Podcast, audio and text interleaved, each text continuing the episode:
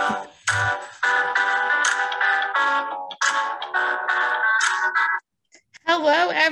everyone, and welcome to Disability Dish, the UML perspective. My name is Janelle Diaz. I'm an assistant director in disability services. My pronouns are she, her, hers. I'm so excited to have our fifth episode with all of you listeners today. We have some great guests for you. Um, I am a co facilitator with my co facilitator. Hi, everybody. Jodi Rachins. I'm the Director of Disability Services. My pronouns are she, her, and we're excited to have you here. Hopefully, this is, you've listened before if you've tuned in. Um, but on our fifth episode, I will just give you a little kind of about the mission behind our podcast. So, um, a very big initiative for the Disability Services Office is to really utilize collective skills and knowledge that we have to just go beyond accommodations. We really want to openly and actively discuss ways in which we can support our fellow community members, whether it's within the university, outside networks, or just in everyday life. Um, so it's important to have uh, a major effort to reduce stigma and shame around disability. Uh, we really like to flip the script and highlight the uncountable strengths that can show through disabilities. So, among the various initiatives that we are working towards, uh, the podcast is one to really provide some representation and discussion around various interesting topics around disability. And just a little disclaimer this is just a discussion, conversation. These are our opinions and perspectives. There's no right or wrong answer.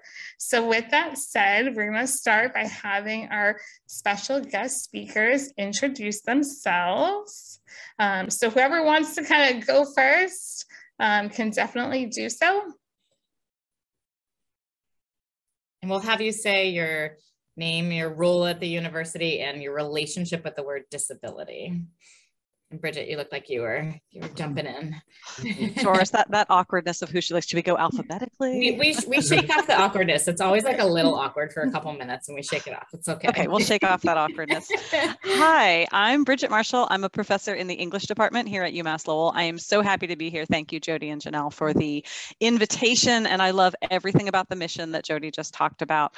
Um, my own relationship to disability would be that I teach a course on disability and literature here at UMass Lowell that I designed back in 2007 when someone came to me and said, Hey, we don't have a course related to this at all. This seemed, and I was just fascinated by the idea that we didn't have any course. It's, we focus on so many different kinds of identities uh, and ideas and concepts, and disability is a huge one that we can't overlook and is all too often overlooked. So uh, it's a course I developed. I teach almost every fall semester, and I love it. Janelle, oh, sorry, is it all right if I say that you were one yeah. of my students in that class at one point? Um, so I'll be happy to, to talk about what I've what I've done there, and uh, thanks for having me. I was going to say, everyone take the course. It was a great course. Sounds awesome. Thank you for the plug. Uh, well, I guess I'll go next. I'm uh, I'm Patrick. I am a uh, rising senior um, at UMass Lowell, and I also work for transportation. And my relationship with the world word disability is uh, I, I have learning disabilities, so um, it's kind of been my life up until now. I I live with a disability, you know, so uh, that's my relationship with the word, I guess. Thanks, Patrick. Oh. yeah, you um, over there. I'm I'm Noah right now. I'm sort of between my junior and senior year. Uh, I'm an English major, mainly focused on journalism and professional writing and my uh, relationship to disability is uh, well first off how much time you got? Um i was born with uh alport syndrome which is a pretty rare kidney disease. So i ended up having to have a kidney transplant in 2019 i was on dialysis for about six months before then. Um, that also it causes uh, uh, my hearing and my eyesight to be pretty bad. Also, uh, growing up, I had uh, I was diagnosed with both uh, OCD and Tourette syndrome. So, yeah, I I, I have a, got a relationship with this. Yeah, yeah, so. Yeah. yeah. Thank you so much, Noah. So today we're talking about identity and disability identity. And Janelle and I are really excited about this topic because there's so much to it. Um, and we think um, we couldn't have a better set of guests to dig in with us. So, um, you know, again, as I was joking, we'll shake off the awkwardness of like who talks and how that works out. But um, I just want to sort of start with opening like, when you think of the word identity like how do you define it what do we think that that starts like uh, i think identity is different for everybody but i think in a disability um, context i think it's kind of you know hidden or visibility and then it's also kind of like what makes you you it's not like i like to like i don't well, i mean i'm not super super open that like you know I have ADHD and and all that stuff, but I think I define my identity as something that's like part of me, but it's not something that makes me super different or you know just something along those lines, you know. Yeah, I hard to say, right? yeah, I kind I kind of agree with that as far as like at least as far as disability goes, it's mainly that it's a part of you, but it isn't all of you. You know, there's there's more than just that, obviously. Mm-hmm. Yeah, identity is just such a big, the huge umbrella term. And then there's so many different angles or lenses. There's a lot of different ways to sort of phrase like how you might think about how your gender, how your uh, race, ethnicity, and disability, how all of those things and more, you know, right, more aspects of your identity that come together um, to make up who you are to other people, who you are to yourself, like in your own in your own mind, how you think of yourself. So I think there's there's sort of at least two parts to identity, which would be like how you see yourself and want to see yourself, and how other people outside you might see yourself see, might see yourself. Sorry. Can you edit that out? Janelle that sounded bad. How people um, might see you from the outside yeah. Yeah. I'm, I, oh sorry. No, go ahead, Noah. Go ahead. i was just gonna say i sort of like how you mentioned that because when i think of identity i th- i mainly think of things sort of that we i i guess things that make us us meaning that like i feel like whether you're you know race ethnicity gender sexual orientation that kind of thing we don't really have much of a choice over that. But to me ident or disability you don't not really have a choice in that either so usually uh, to me it's more I guess identity is more so, I guess, based off of who we are as a person rather than sort of these kind of non factors. Because, I mean, I think, I, I don't really think any of those things that, you know, you don't really have a choice over, they don't really say who you are as a person. So, like, I mean, they're important they can be important parts of you for sure but uh they you know you don't necessarily get to know someone just based on that I think what you're saying, Noah, and sort of goes into this like why is identity important construct is sort of like as humans, like we kind of naturally categorize everything around us. Like our whole world is split into this or that or the other thing. You know, our, our whole brains just like list out, list everything into categories. And so we do that with people too. And there are certain categories that help us sort of understand people. But your point around that, that like actually doesn't really give us everything we need to know to understand people is important to think about too that we there are categories that we can see or not see but that that doesn't necessarily make it a whole person in the end either. So yeah. And just kind of further going off of that, you touched upon that, Jodi, about the society impacts, but how do you all believe society impacts how identity is perceived and or accepted?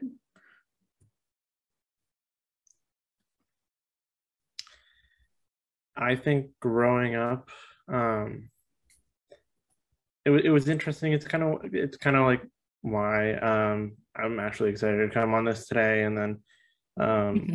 why we created this uh, kind of committee. And it's you know my high school was a great high school, lots of funding, but there was still kind of this stigma around you know you don't want to be friends with the kids who are in special education um, mm.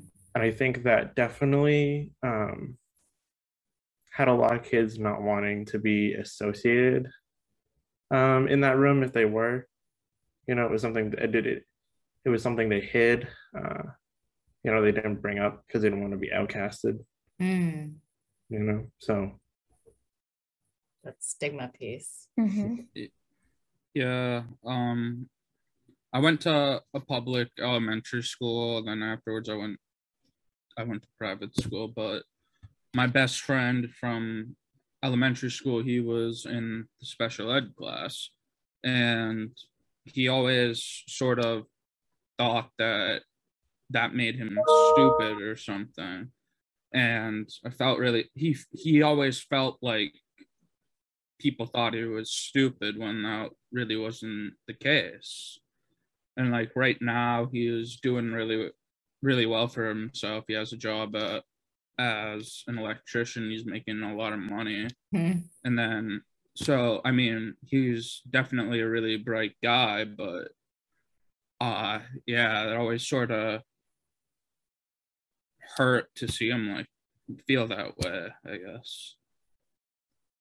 So I'm hearing from kind of both of you is that at times identity can be perceived in a negative manner versus a positive manner. And mm. sometimes yeah. we are not being accepted because of our identities. Yeah, I agree with that. Yeah.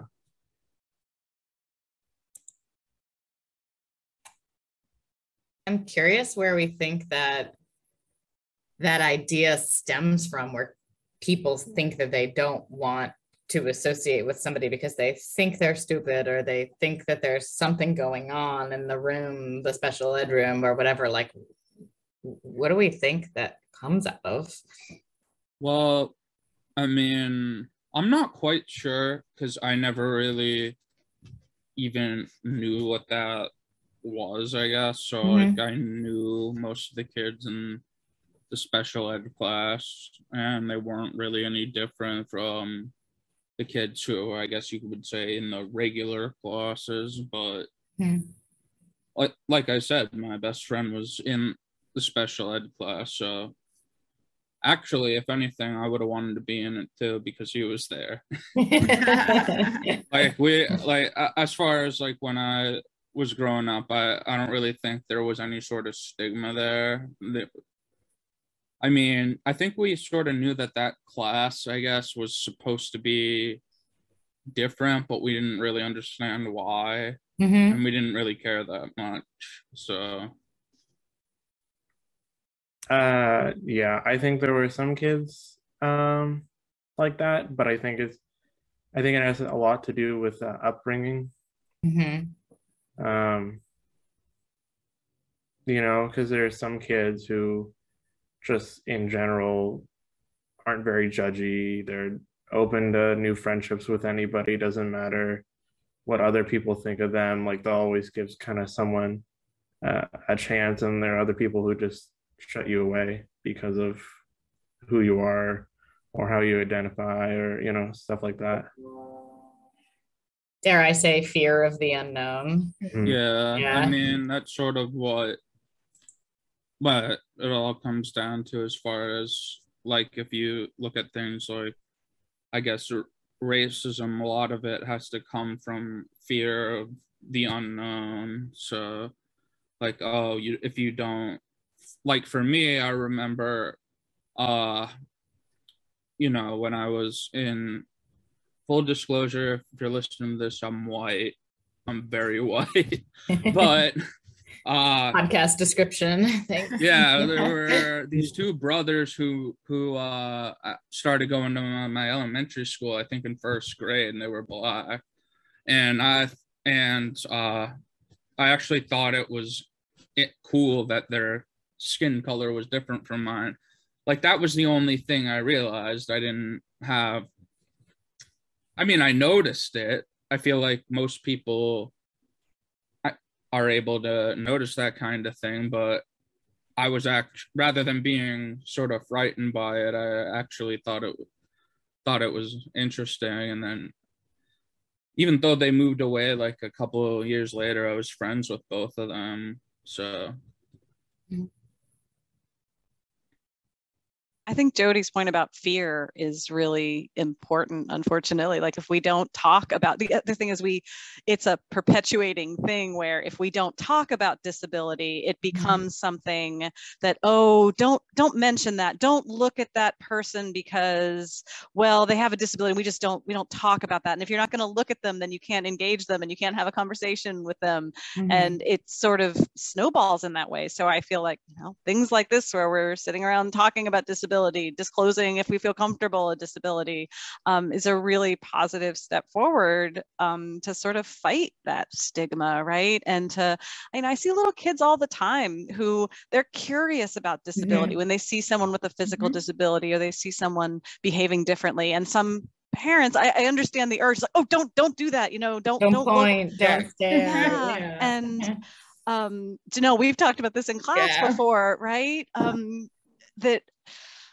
I understand the instinct. I know in general the parent means well there, but a better thing to do is is to to navigate and talk with your well talk with your kid before you encounter someone mm-hmm. with a mm-hmm. disability would be a really good thing to do as well, um, and to and to get kids out and seeing more people and mm-hmm. connecting with more people having having schools that are more integrated in all sorts of ways that noah mm-hmm. just brought up as well right where you you are going to encounter people who look different than you who behave different different ways and uh, that that's a good thing that you can remove some of that fear and hopefully dial back that stigma because uh, otherwise it just grows and, and continues and you have people uh, just creating really negative uh, cycles in terms of fear and mm-hmm. stigma and and perpetuating that with younger younger kids as well yeah um uh, to just go off of that a lot of that is sort of pushed on people by their parents uh, from a very young age. So, like, the way I sort of look at things is uh, lots of people, like, I don't really think anyone is born as a racist.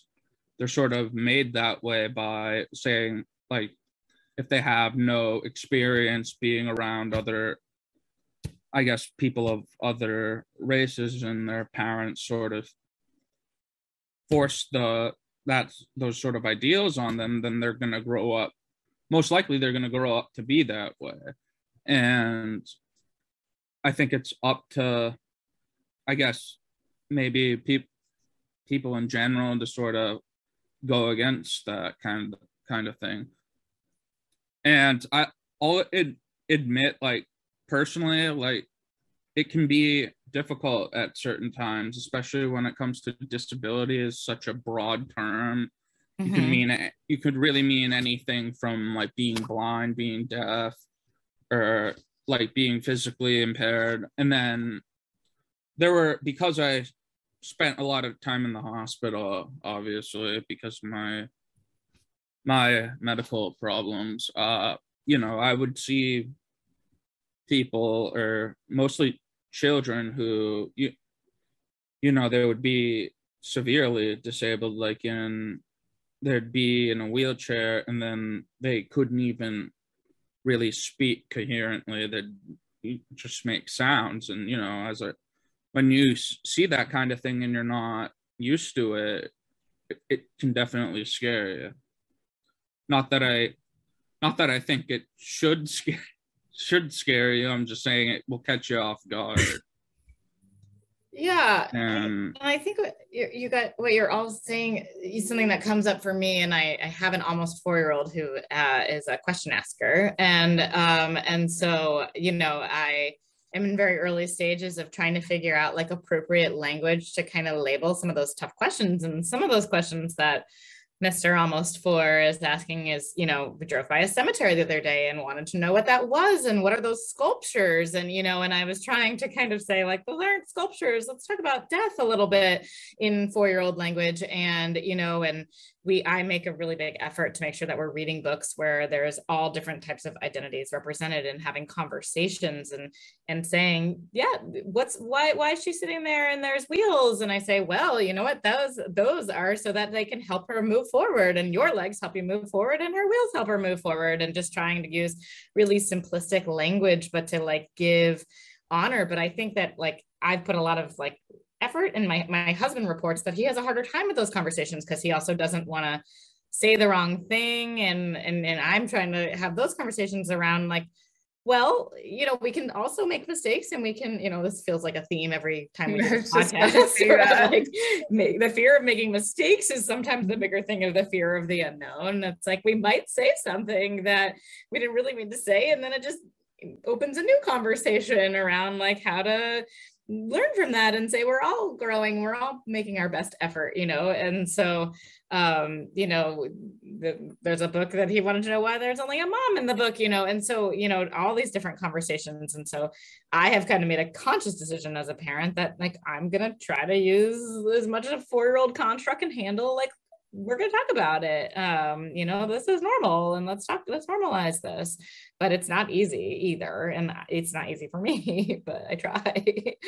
um, my dad used a wheelchair and i remember vividly like some little kids that would be really freaked out by it but then other some kids some kids who would be really curious about it and my dad loved putting little kids on his wheel his like mm-hmm. electric wheelchair and showing off and there was like a horn kind of thing on it there was this one kid who loved and so he used it as a sort of way to connect in in ways that were really i watched as adults would be really taken aback by that because mm-hmm. they felt like no i need to stop my kid from doing this but it was something for my dad that he felt I mean, I think he was trying to destigmatize it and make it like, mm-hmm. hey, it's not a big deal that I'm in this wheelchair because mm-hmm. it was a big deal that he was in the wheelchair. But um, it was it was something that was and that's it's not going to be the case for everyone but i think we need to um, allow the person with the disability to set the terms for that right we can't we can't mm-hmm. say that a person in a wheelchair needs to educate everybody who comes up to them mm-hmm. but we also can't just walk away or avoid or be afraid of either that's the these these two extremes are, are both a problem I can definitely say I'm the cool aunt because of my wheelchair and my horn as well, Dr. Marshall. You're definitely the cool aunt to know. um, but I think you bring up a good point um, in terms of trying to destigmatize the wheelchair in general. Like myself as a wheelchair user, you just kind of want to feel connected and you want to be able to find a way to connect with people. Us as human beings are naturally wanting to connect with other individuals. So we work really hard to make those connections in whatever way that we can. And sometimes identity can come in the way of that if it's um, a visible identity that someone perceives as a negative one. Mm-hmm at the same time, don't touch anybody's wheelchair if they haven't expressly given you permission to do so. I don't want to suggest that anyone should be like Best throwing practices. their kid over. Best practices, yeah. Also, this should go without saying, but if you ever watch a TV show where people use wheelchairs when they can actually walk, definitely don't do that in real life. Absolutely. Yeah. I'm just thinking of that episode of It's Always Sunny in Philadelphia where they all get on wheelchairs and then yeah you, you, bring up a good point though there's this media component that you know we've yeah. had an episode on already but it's going to always be talked about is sort of we're exposed to media and we're exposed to the news and how is disability identity being portrayed in positive ways and negative ways that help us form others the kind of what bridget was saying like the uh, the identity that we think of others and our identity within ourselves. And you know that's a whole thing. Well yeah i think things have changed definitely changed a lot over the years especially recently. I pe- I feel like in the media there has been a sort of lot of a lot of destigmatization of dis- various uh, disabilities. So for for example, like they'll have shows or movies about like like uh people with autism and then you know the movie that just won the oscar was about a deaf family mm-hmm. and then watching that people can realize hey these people are aren't any different from us they just have you know like oh just because they can't hear doesn't mean they are any different from the rest of us mm-hmm. so i think i think that sort of showing that kind of thing is very important and mm-hmm. i think and even though it maybe it isn't done as often as it should be i feel like it's sort of you know it used to be like they wouldn't do that kind of thing at all so i feel like showing disability in media sort of sort of i you know also in a way like i feel like it's not positive or negative it's just neutral it's just a part of a per it's again like like I was sort of saying earlier, it's just a part of who a person is. It's not their whole personality. It's just, you know, something something about them, just one thing. And I think I think it's important that people can be shown that so they can realize it.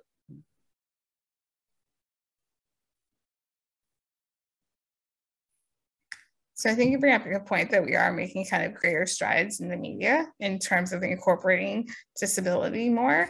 Um, but so fun fact, research states that one in four American adults have a disability, but that not all identify as being disabled. So what factors do you think lead to a person either identifying or not identifying as a person with a disability? Uh, I think societal pressure is one of those. Um, you know, there's some people who, uh, like myself, even, um, I always knew that I had learning disabilities and all that, but I didn't really want to go out and kind of everybody I met kind of tell them, oh, yeah, like I have ADHD or this is how it was in high school for me, uh, because you know a lot of people um, will and have like pushed away because most people aren't very open uh, even when they say they do uh, or when they when they say they are. Um, so i think a lot of people a lot of people want um, people around them and don't want to give out information that might be true to them and how they identify for fear of being kind of like left alone you know mm-hmm. mm-hmm. Yeah. I think another factor is just how big the umbrella is that uh, that dis- the, the term disability covers. So someone who uses a wheelchair, someone who is blind, and someone who's deaf have wildly different needs right? The specific um, the way that they that what they see as their identity is going to be really different and they might not feel like that larger umbrella of disability applies to them or uh, patrick what you were just saying about having a learning disability or having adhd that maybe you don't want to be i'm going to say in, in, scare quotes like lumped in with this mm-hmm. other range of disabilities.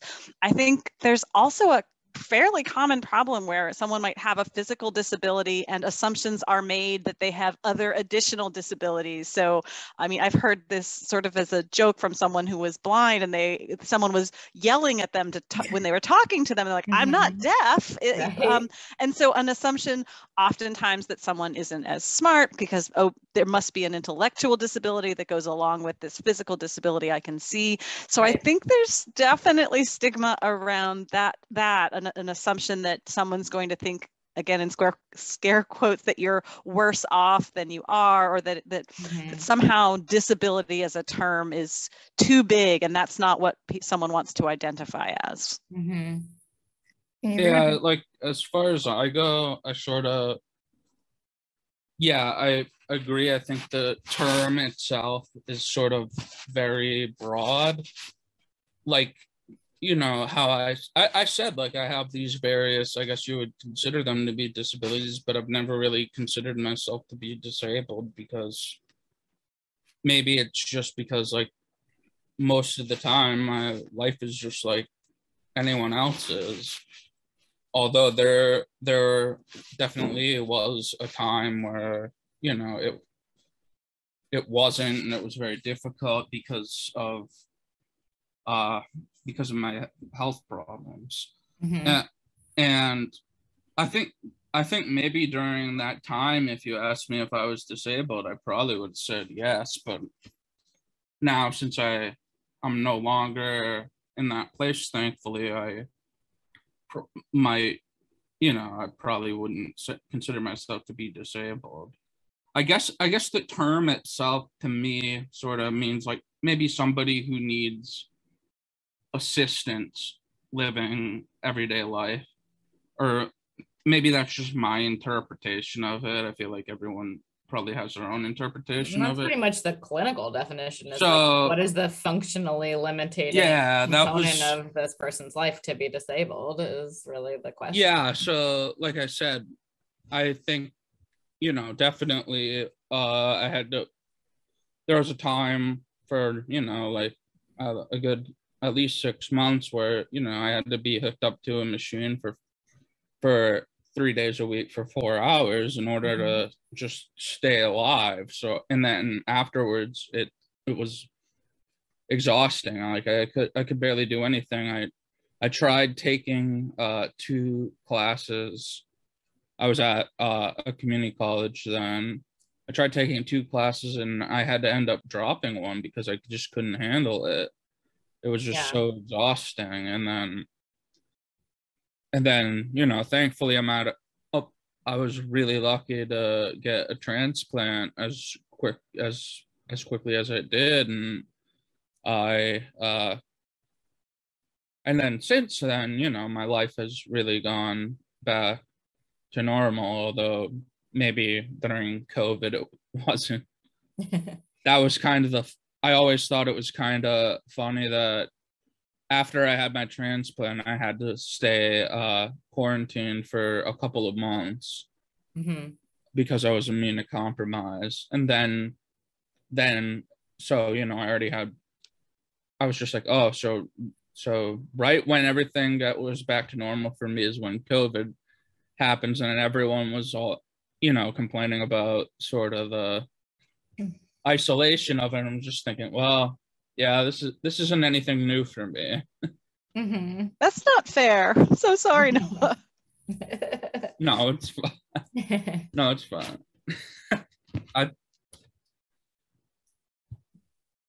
Janelle, you were gonna say something. I don't Yeah. know if you're still. Yeah. So I was gonna say, like, I feel like you both kind of touched upon this a little bit. There kind of seems to be, I don't want to say a hierarchy in disability, we kind, but kind of a hierarchy in disability, right?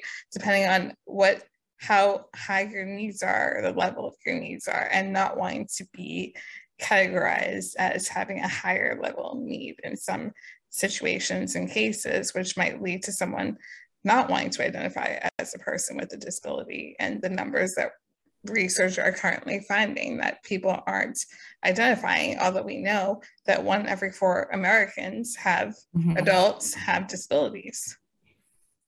or they identify and they they have the privilege to identify in certain pockets of life and not in other pockets of life you know um, in order to receive academic accommodations you must identify with our office but you may not your friends may not know or you know um, other people may not know your work may not know depending on sort of where where you're at and what your pockets are in terms of how you um, choose. So if you have the privilege to choose um, to identify that's a that's certainly a component. I also have been hearing a little bit lately and talking with some students that some students who may live somewhere in like maybe the middle of a hierarchy don't want to be taking advantage of the system whatever that means to them. Um, you know to be asking for accommodations to them means taking advantage of a system you know which is an interesting idea too when we think of stigma and kind of what what comes up for that. Yeah i mean i've sort of felt like that too. Like i sort of felt like oh i shouldn't sign up for the disability services because you know i my what i have isn't say as bad as somebody else's i, I mean my my disability affects me less than maybe another another person's does. And actually I thought it was interesting because my mom was talking to me about that the other day of people taking advantage of it and then I was think then I was sort of being a bit defensive saying like oh so you mean so I, how is it people taking advantage of it if it's available to them? How like if it some if they have help that's available and they need the help shouldn't they shouldn't they you know take the help that if they need it? That that doesn't seem like taking advantage of anything to me. It seems mm-hmm. like just common sense And it's really interesting that the language is take advantage because in Right. other contexts that's a positive thing. Like, oh, I'm taking advantage of all the things that school has to offer for Right. me, right? We we frame that as a positive thing, right? When we send students off to school and say, make sure you, you know, go to some clubs and and do these things, take advantage of all the world has to offer. But we also mean this very undercutting thing about like, oh, you're taking advantage of the system. And that's a it's a very strange Mhm. swap that happens there. And I think it's also tied to some people. I think there's a sizable group out there that thinks people are faking their disabilities, right? And so then there's that fear that folks with disabilities have that they will be seen as faking or or or you know Uh, masking something. Um, that's that's really troubling. And I I honestly don't know where that comes from. That idea that people are are faking things. That that's a, a area I haven't really uh, thought, I but it's very strange and upsetting. I forget the name of it, but there was is some sort of mental. Uh, I, I don't I don't know if it's a disorder or not, but it makes people think that they have a certain disability when they really don't, and so technically they're lying about it, but they really feel like they think that they have it, but it's so incredibly rare than people lying about it. It's so incredibly rare that like there's millions of people, like you said, one in four adults in the United States have a disability. So I mean, Right. so we're just supposed to how many people are there? Like 300, Right. 300 million people. Half of them are, if half of them are adults, and then you know a quarter of that, you have a, you have around close to around 100 million people. That yeah, I'm sure like 100 million people are definitely lying about it. That's Right. ridiculous. But what the but then the media is highlighting those cases and so they stick with us. Yeah. So there was a lot somewhat recently on you know people bringing animals on airplanes let's say and trying to beat a system because they didn't want to pay a fee. So people are bringing their emotional support like peacocks on a on an airplane and those would get really highlighted in the news. Like the new york times is writing on like the emotional support crocodile that showed up on the on the airplane and so forth. And that that messes with an identity of somebody who maybe really requires an animal. Um, you know somebody who has a service animal who really requires an animal as a function of their ability to survive and be in the world and navigate life um, it's an extension of their person. And so those get really magnified and they do mess with this sense of what is the system and beating it and taking advantage of it I don't think you could have a crocodile though, because if you had a crocodile on a plane, the crocodile would eat everyone. Okay, maybe maybe Just I went too croc- far, but I think people I think have I know- I definitely think I know read a story about an emotional support peacock. Like I'm pretty sure there that was there. So maybe. A Oh yeah, yeah, I think I I remember that. But the fact that that's the story that runs in the New York Times and, And- not the stories about, oh, uh, airplane uh, workers just ruining people's wheelchairs. That happens far more often So than a quote yeah. fake emotional support animal. That that's what that's the story that we or not we but that people have chosen to tell and, and retell i think it maybe is also related to folks not understanding the sort of spectrum that so many disabilities exist on and that Yeah. some people who use wheelchairs need a wheelchair all the time mm-hmm. but some people who use wheelchairs are able to walk for short amounts or are able to walk some days in the case Right. of like someone with ms and so it's this assumption that disability is always this one thing and it always looks this exact way right. and oh wait this person is in between these categories somehow this or person they have a handicap placard, but they're walking that Yes. day. Um, those kinds of things. Yeah. and i feel like that is about a bigger education for people about okay disability doesn't just look one way it doesn't even for one person it doesn't look one way all the time necessarily um, so i feel like that's that's a big hole in our education that maybe is partly contributing to uh, to some of the stuff we're talking about here Mhm. I always say that people can have the same disability, but they can experience it completely differently. Mhm. Exactly. I think with the going back to like exaggerating, I think I think most people use their accommodations when they need it to what I've been described to uh, like in high school to uh, what they said to even out the playing field Mhm. um, is kind of how they describe when when we were going through, you know, kind of what accommodations you need. It's kind of they're kind of like, you know, we're we're kind of looking at these accommodations and do they level the field for you across the whole student body to kind of rule out excessive accommodations like an emotional support peacock you know um so i don't think people do as much at least not in my experience I would even say, in my experience, people tend to underutilize the resources available to them because they are trying to, again, fit in into as much as they can to prove that, you know, they aren't, quote, um, different, right? Mhm.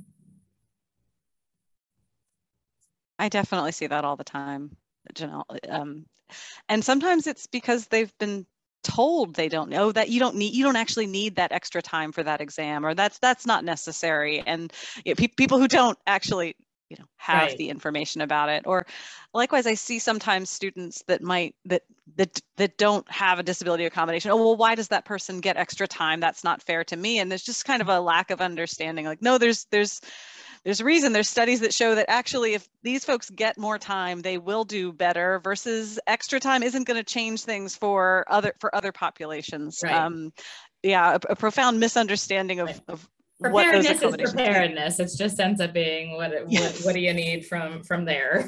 So, um, Yeah, and I know this. I'm hoping this kind of thing is rare, but I know my sister went to Suffolk University only for about a month because uh, she she signed up with the disability services and then she gave the slip, I guess, to one of her professors, and the professor started just chastising her in front of the whole classroom, saying like, "Well, you don't look disabled to me," like that kind of that kind of thing. I was almost sort of like, in a way, bullying her for it. Like, uh, And it- again, and why- it's strange. It's just like you don't you don't know what happened to her. Like, right. I mean, and also the t also she shouldn't even have to say anything. You just that's your job is to just accept it. hmm But yeah, I hope I hope whoever that was got fired. i'm so sorry that that happened. That's definitely not okay but it happens enough. I hate that it happens at all but it happens enough that people are reluctant. They've other every other student in that class saw that interaction and it just communicated to them that disability was not Right. something that they could talk about freely in that course. And your sister took that as her narrative now to decide about her identity from every one of these like touch points that happen about her identity. She now had to decide from that moment how she was going to feel about her identity and what she was going to do about it from there. And you know that's that's what happens to us like for positive or for negative we have touch points and we have to decide what we can do in terms of our feelings and our identity and our pride and you know all the different components um, of it too.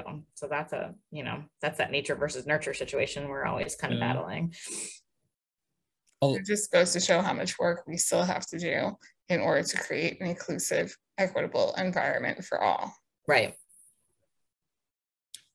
Um, I don't necessarily know if it is a disability, but I know, uh, when I when I was in high school, I was uh diagnosed with uh with like uh, clinical depression. However, I I know for years at that point I didn't th- I thought it was normal and I didn't think it was a problem. Mm. So I know I don't even know if that would count as a disability. I feel like, but Mm-hmm. my sister dealt with something similar, but in a way it was like even worse.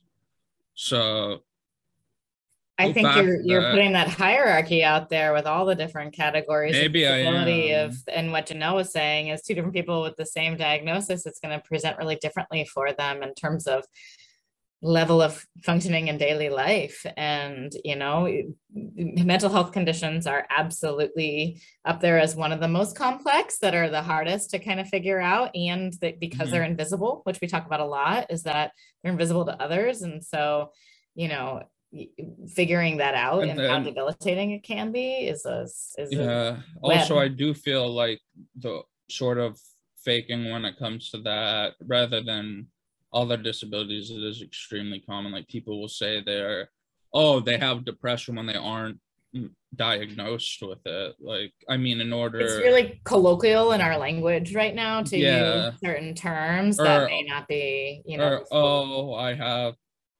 I'm very had I a panic attack anxiety or whatever. yeah. Yeah. And it's to the point where like, yeah, everyone has anxiety, but if you have an anxiety, if you have like a problem with it, there you have you're diagnosed with that. And I think that lots of people have uh, problems when it, it's just sort of thrown around as kind of just just like no anything i i guess like oh i almost it's almost at, to the point of saying that you're hungry like oh i oh i'm anxious or oh i'm depressed like it, it's that common now and then Yeah. people don't really understand the i mean there's a whole stigma against mental health to begin with anyways Mhm. so and that, that doesn't even touch the surface of it I think bring that that's a good point about also just in general like um, what most people consider disability and then also bringing in like identifying and whether people are going to like um like uh like the factors um that people kind of consider when identifying themselves as someone disabled is you know like I don't want to say this because what if some people will come up to me and be like, well, especially for like hidden disabilities, or maybe you just were diagnosed with like ALS or something. It's it's not something you can see. So if you ident- identify, people are gonna ask, well, like show me the notes, like show me the proof Mm. that like you actually, you know, you're not doing this for for for a show. Yeah, I mean, I think in cases where if it's just like anyone, it's easy to just say like that person talking to that person or even being around them isn't worth my time if people are gonna be like that. However, like I guess if it was what if you were like in a class or if you it was at your job or something and your boss or your teacher is saying that then that's where it can definitely get become problematic. Not that it isn't problematic when people will do that kind of thing in general, but it I think it's when it's someone you have to be around, definitely. It, it's it can be very difficult. it can definitely be very difficult to, to face discrimination and stigma on a day-to-day basis right? And so a question i have is do you think it's important for people who have a disability to identify as a person with a disability even though they have to face stigma and Not an easy discrimination? question, you know. It's okay to have. I don't know. I'm, I I'm mean- really. Oh, sorry. Go ahead. Oh no, that was that was all I was gonna say there. I'm gonna say one more thing. I I had this question on here because I once was part of a panel and someone asked me if you had children and you can cure your disease, would you take that as an option? And I was like, my first instinct is yes, of course. Why would I want to have my children face hardship?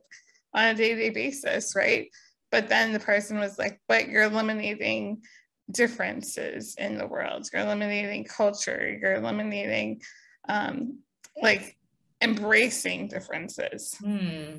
And I was like, I understand your point 100%, but as a person who has lived with a disability my entire life and understands what comes with that and the barriers that come with that, I would still stick to my answer.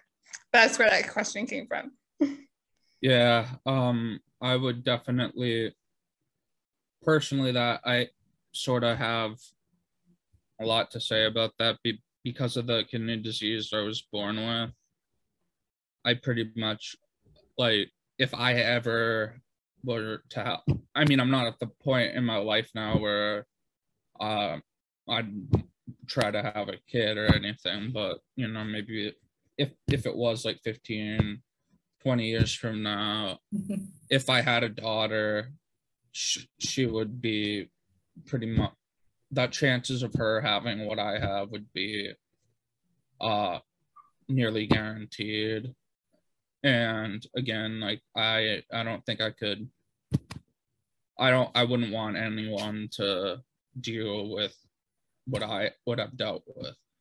I think it's more so it's not being like you were saying like oh you're sort of eliminating differences.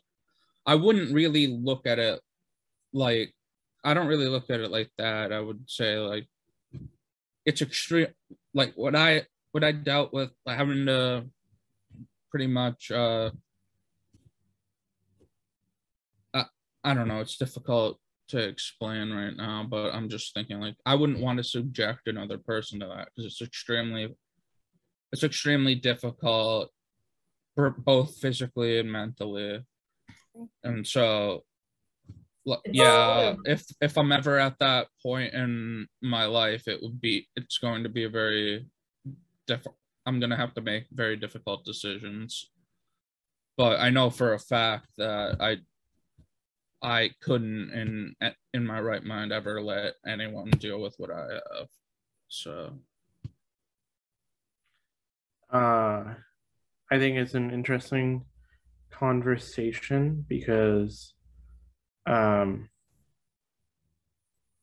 i don't know. I think it depends on how you grew up. I think a lot of kind of my opinions of these certain topics is is based on how i grew up. And you know i'm i'm neuro, neurodivergent and my parents aren't and all my siblings aren't. And i'm just happen to be the only one. And so they don't understand me. So it's kind of like i kind of like being different. Mm-hmm. You know? Mm-hmm. and i don't think i mean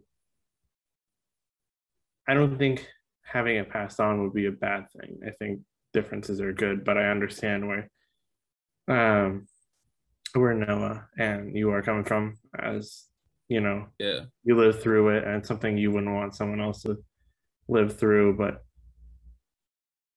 i think when it comes to being not neurodivergent it's a little different because it's not mm-hmm.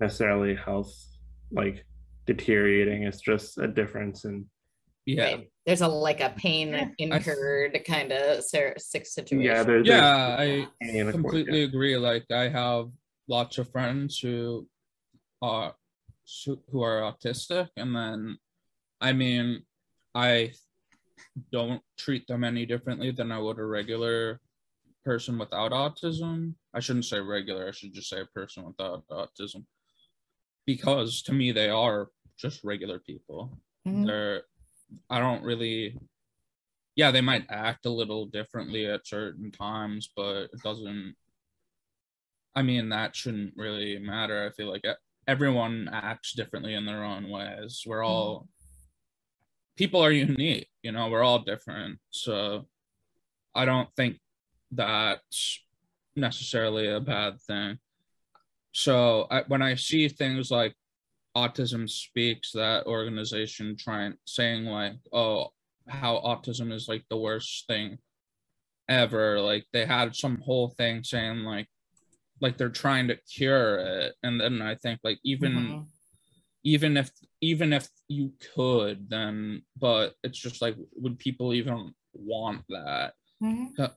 Because i don't know i sort of forget because i read or, or heard about this a long time ago but i know they did they did had some sort of video that was extremely disgusting saying that you know pretty much they said almost said like ha- if you're if kids would rather be dead would be better off dead than they would be with autism and that made me furious. And i think that would be like that for pretty much everyone.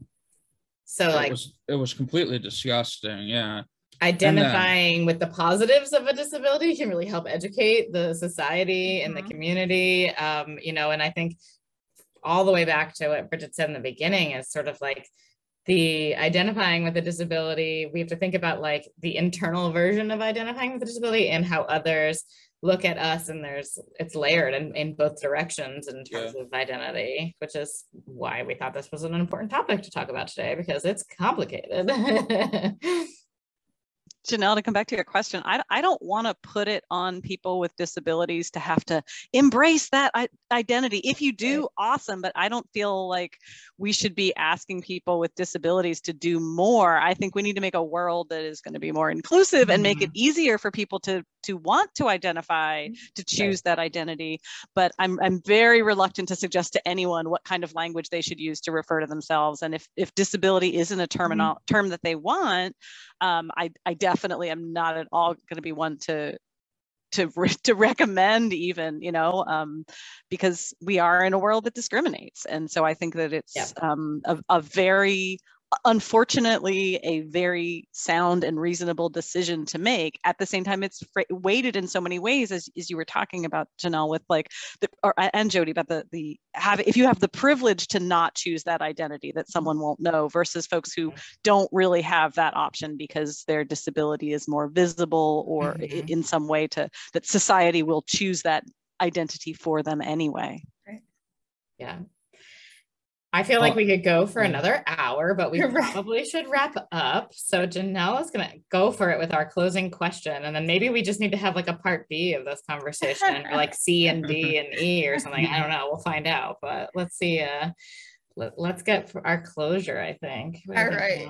Janelle? So after this conversation, what is a takeaway that will stick with you? And has anything changed about how you feel as a person with a disability or an ally about disability stigma? So two part. Oh, Jodi I popped it in the chat because it's a it's a lot to answer. It we'll just each take a turn to to kind of share.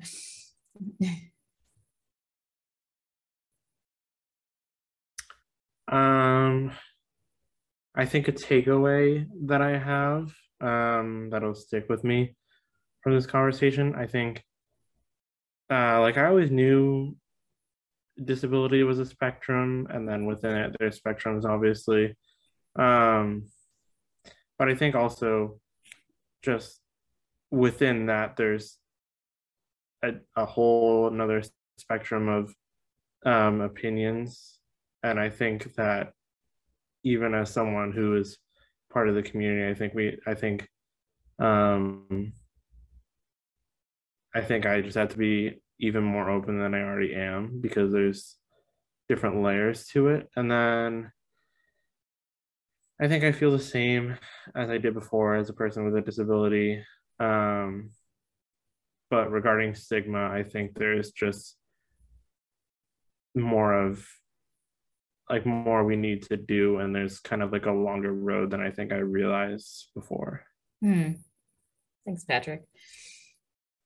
Yeah, I mean, I and I'm I feel sort of complicated when it comes to this kind of stuff, especially.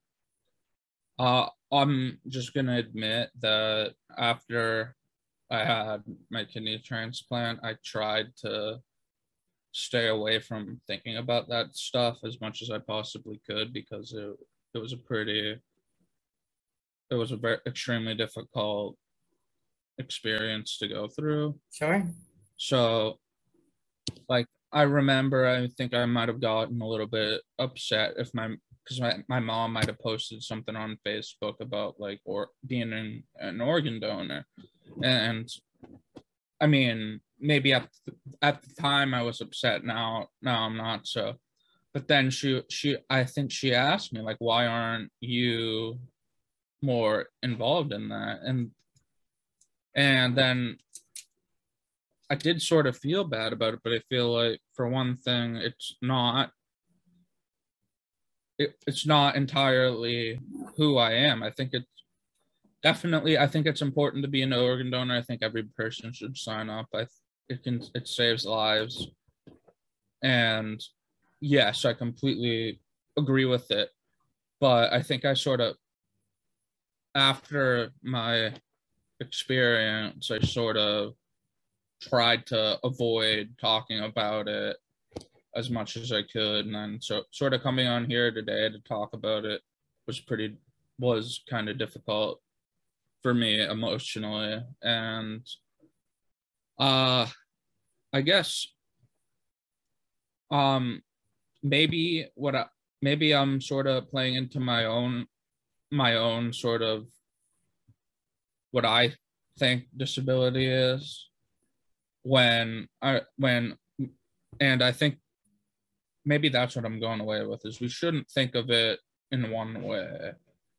We shouldn't we might all have our own perspective on it, but we should be open-minded. We should be willing to listen to other people. And we should recognize that, you know, these disability exists. And, you know, problems arise because of that for many people. And it's important that, you know, we give people the help that they need just as we would anyone else anyone else even if a person yeah. wasn't disabled if someone needs help you help them it's really it's not that never really been that complicated for me i guess as far as that goes but thanks noah yeah thank you uh, for me I, i'll really take away uh, what Patrick and Noah and Janelle said about their experiences with disability. Like uh, mm-hmm. hearing these, hearing your stories, hearing uh, what you've experienced, I think uh, is really at the heart of conversations like this. So, you know, I'll, uh, I'd love to be a part of more conversations and definitely looking forward to listening to more episodes because the more we hear these stories and experiences, the better our understanding of the world, the better we'll be able to hopefully make a, a more just and equitable uh, community for, for everyone, right? To, to be inclusive of everyone. Thank you.